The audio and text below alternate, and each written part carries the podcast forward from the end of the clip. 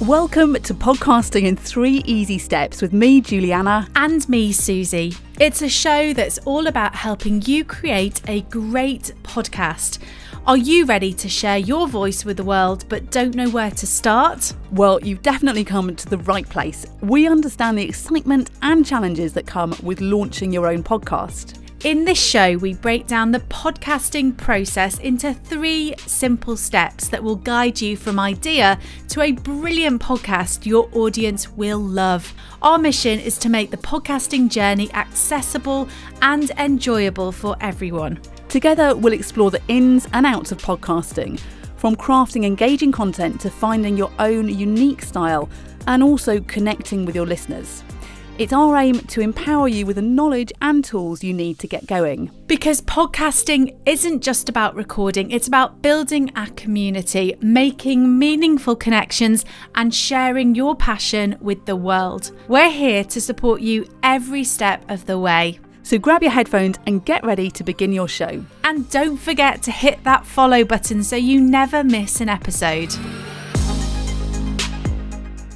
Hi, welcome back to Back to Basics. And in this episode, we are talking about recording your podcast.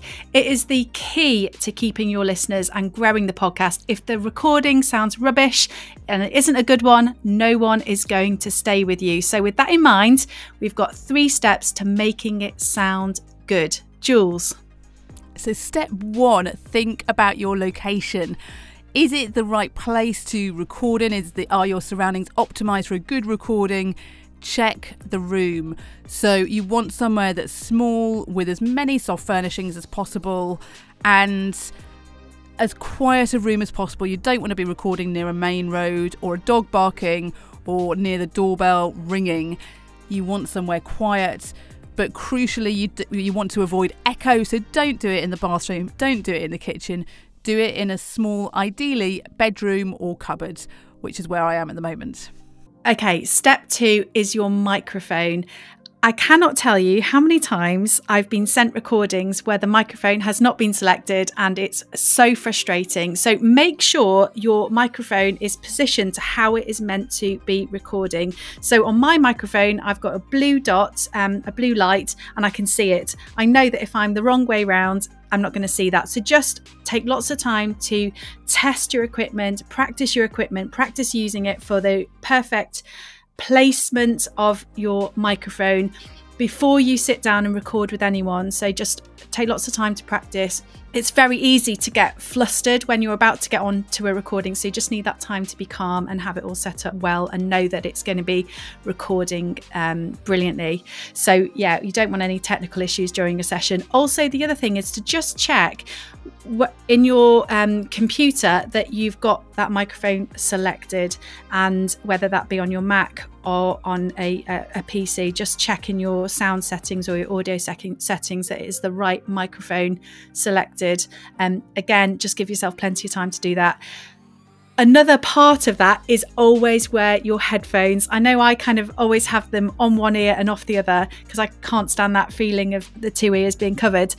But if you're wearing your headphones, you will detect problems straight away, um, whether that be extra noises in the background, you know, the dog barking, the door banging, whatever it is, if you've got your headphones on, you can detect it. The amount of people that sit down to a recording and then, you know, set everything up and then take the headphones off. It's like, don't do that. Keep them on. Jules, number three, what would you say?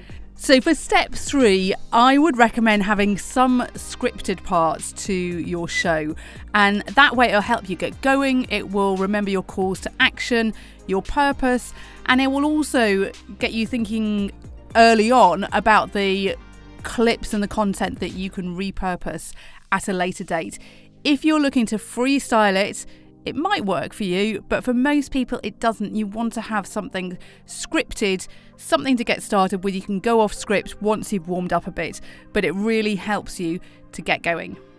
Brilliant. And to just summarize those three points, think about location for making a great recording. Are your surroundings good for getting that recording right? Uh, your microphones, do tests. Take your time and practice and make sure it all sounds good with your headphones on, please.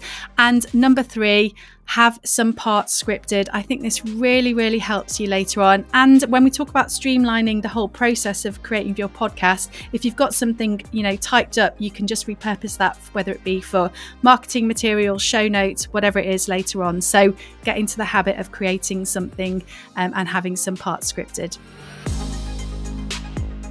Thanks for listening to Podcasting in Three Easy Steps. We hope it's helped you get started with creating your podcast.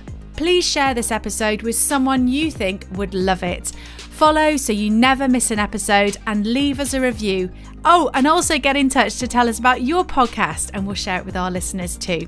Thanks for listening. Bye. Bye. See you next time.